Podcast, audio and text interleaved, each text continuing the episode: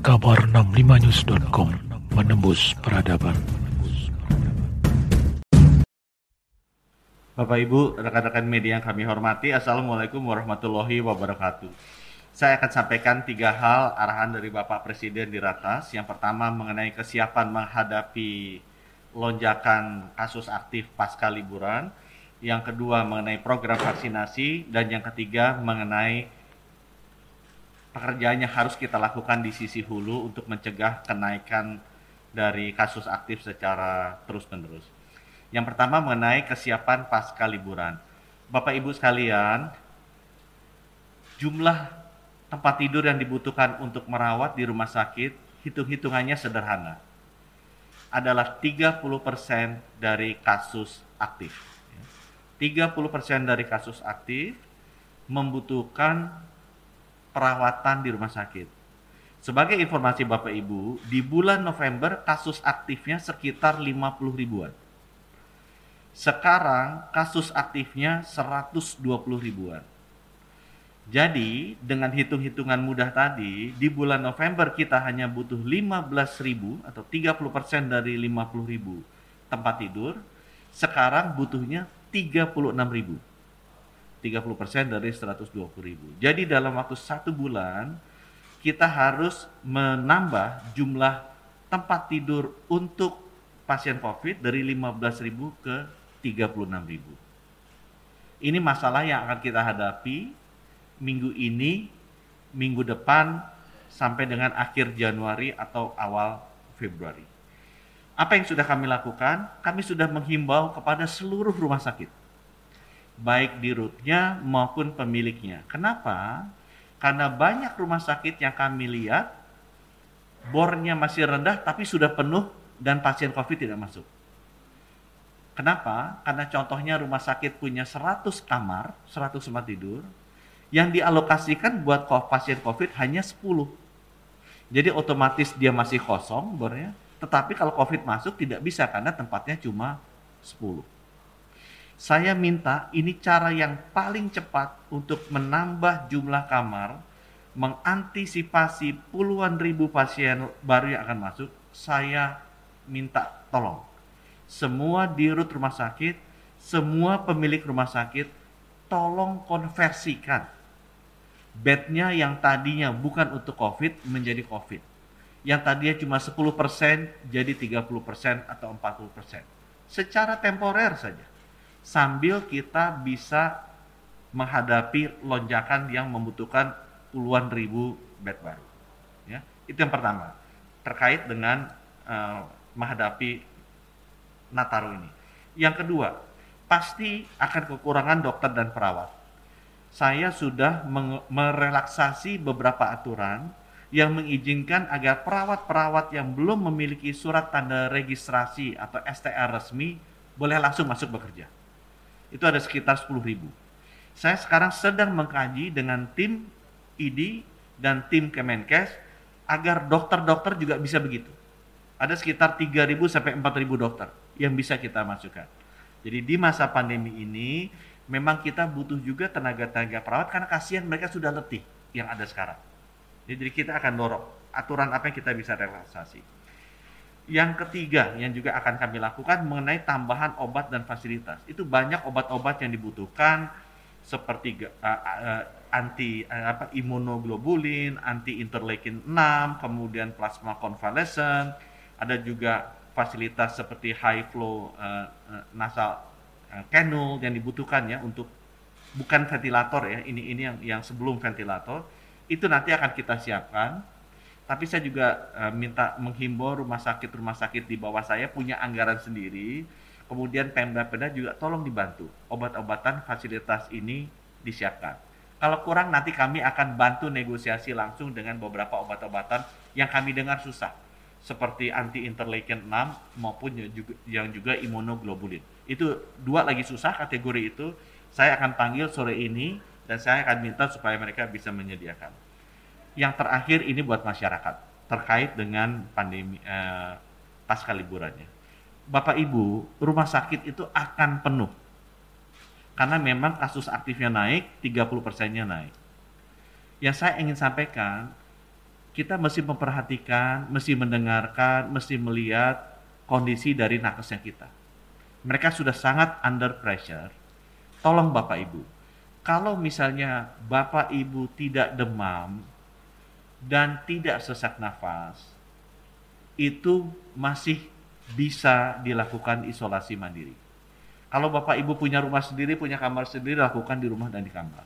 Kalau Bapak Ibu tidak punya atau terlalu sesak rumahnya, kami nanti akan menghimbau seluruh gubernur, kepala daerah, agar membuat tempat-tempat isolasi, seperti Wisma Atlet, Wisma Haji, asrama, dan lain sebagainya.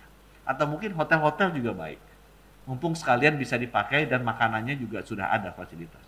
Jadi tolong Bapak Ibu yang masih tidak demam, tidak sesak napas, tapi dites positif, Bapak Ibu tuh masih bisa melakukan isolasi mandiri. Nanti kami akan bikin mekanismenya di mana tetap dimonitor oleh dokter-dokter baik melalui telepon langsung maupun telemedicine.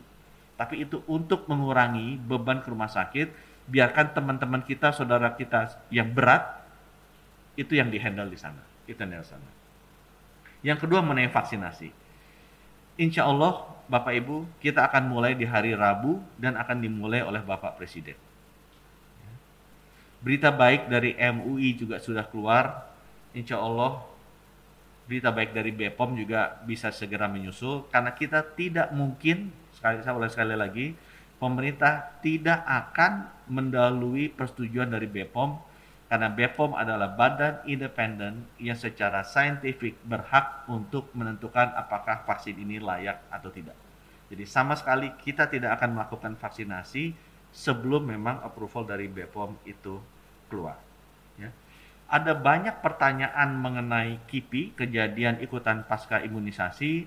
Saya dengan Pak Menko sudah menampung masukan itu dan kita berusaha dengan bantuan Pak Menko akan sesegera mungkin memberikan penjelasan begitu nanti keputusannya sudah resmi akan dibuat. Tapi kita sudah mendengarkan masukan-masukan mengenai hal-hal yang terkait dengan KIPI atau kejadian ikutan pasca imunisasi. Saya mesti sampaikan sedikit berita yang harus kita refleksikan bersama adalah bahwa distribusi ini membutuhkan jalur dingin, jalur logistik dingin. Dan itu memang ternyata lebih kompleks daripada yang kita duga sebelumnya. Sehingga saya kemungkinan akan sangat butuh bantuan, baik itu dari pemerintah pusat, pemerintah daerah, maupun badan usaha swasta, untuk bisa bahu-membahu membantu kami.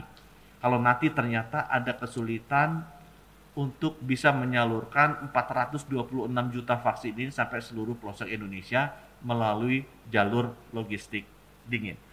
Kalau saatnya tiba, nanti mohon teman-teman, mari kita bantu bersama-sama. Ya. Ada sedikit berita baik, 15 juta bahan baku vaksin akan datang insya Allah besok dari Sinovac.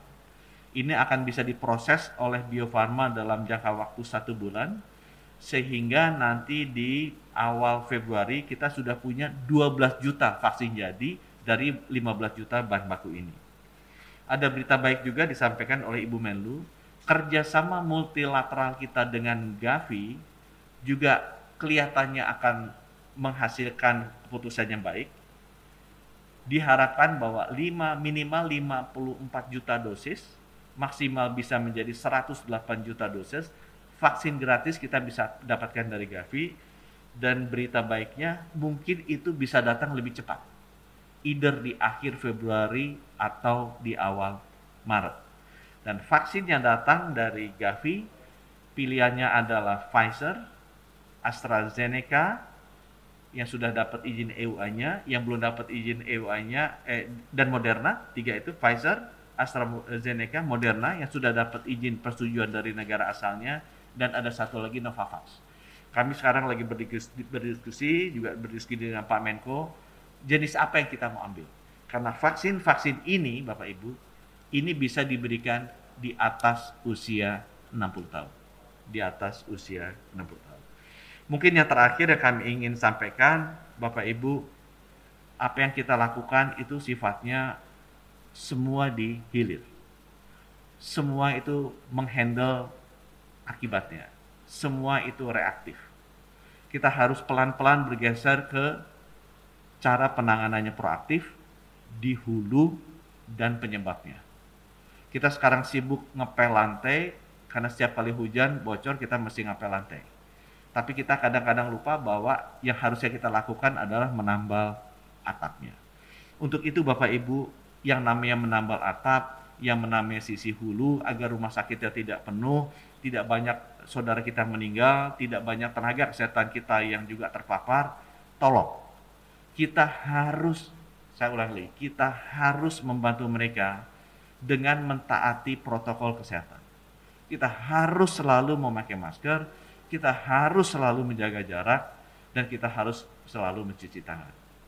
Bapak Ibu, kalau kita lihat banyak video yang berkeliaran menunjukkan bahwa orang sudah lupa tiga hal ini penting. Siapa yang akan terkena?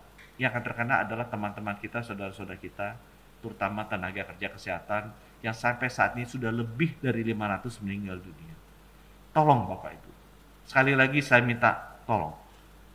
Patuhi protokol kesehatan, pakai masker, jaga jarak, cuci tangan, dan jangan berkerumun. Jangan berkerumun. Mari kita hormati rekan-rekan tenaga kerja kesehatan yang sudah mendahului kita, agar pengorbanan mereka itu tidak sia-sia. Mereka memerangi pandemi ini, dan semoga kita bersama bisa mengatasi pandemi ini. Terima kasih. Wabillahi taufiq wal hidayah. Wassalamualaikum warahmatullahi wabarakatuh. Kabar 65news.com menembus peradaban.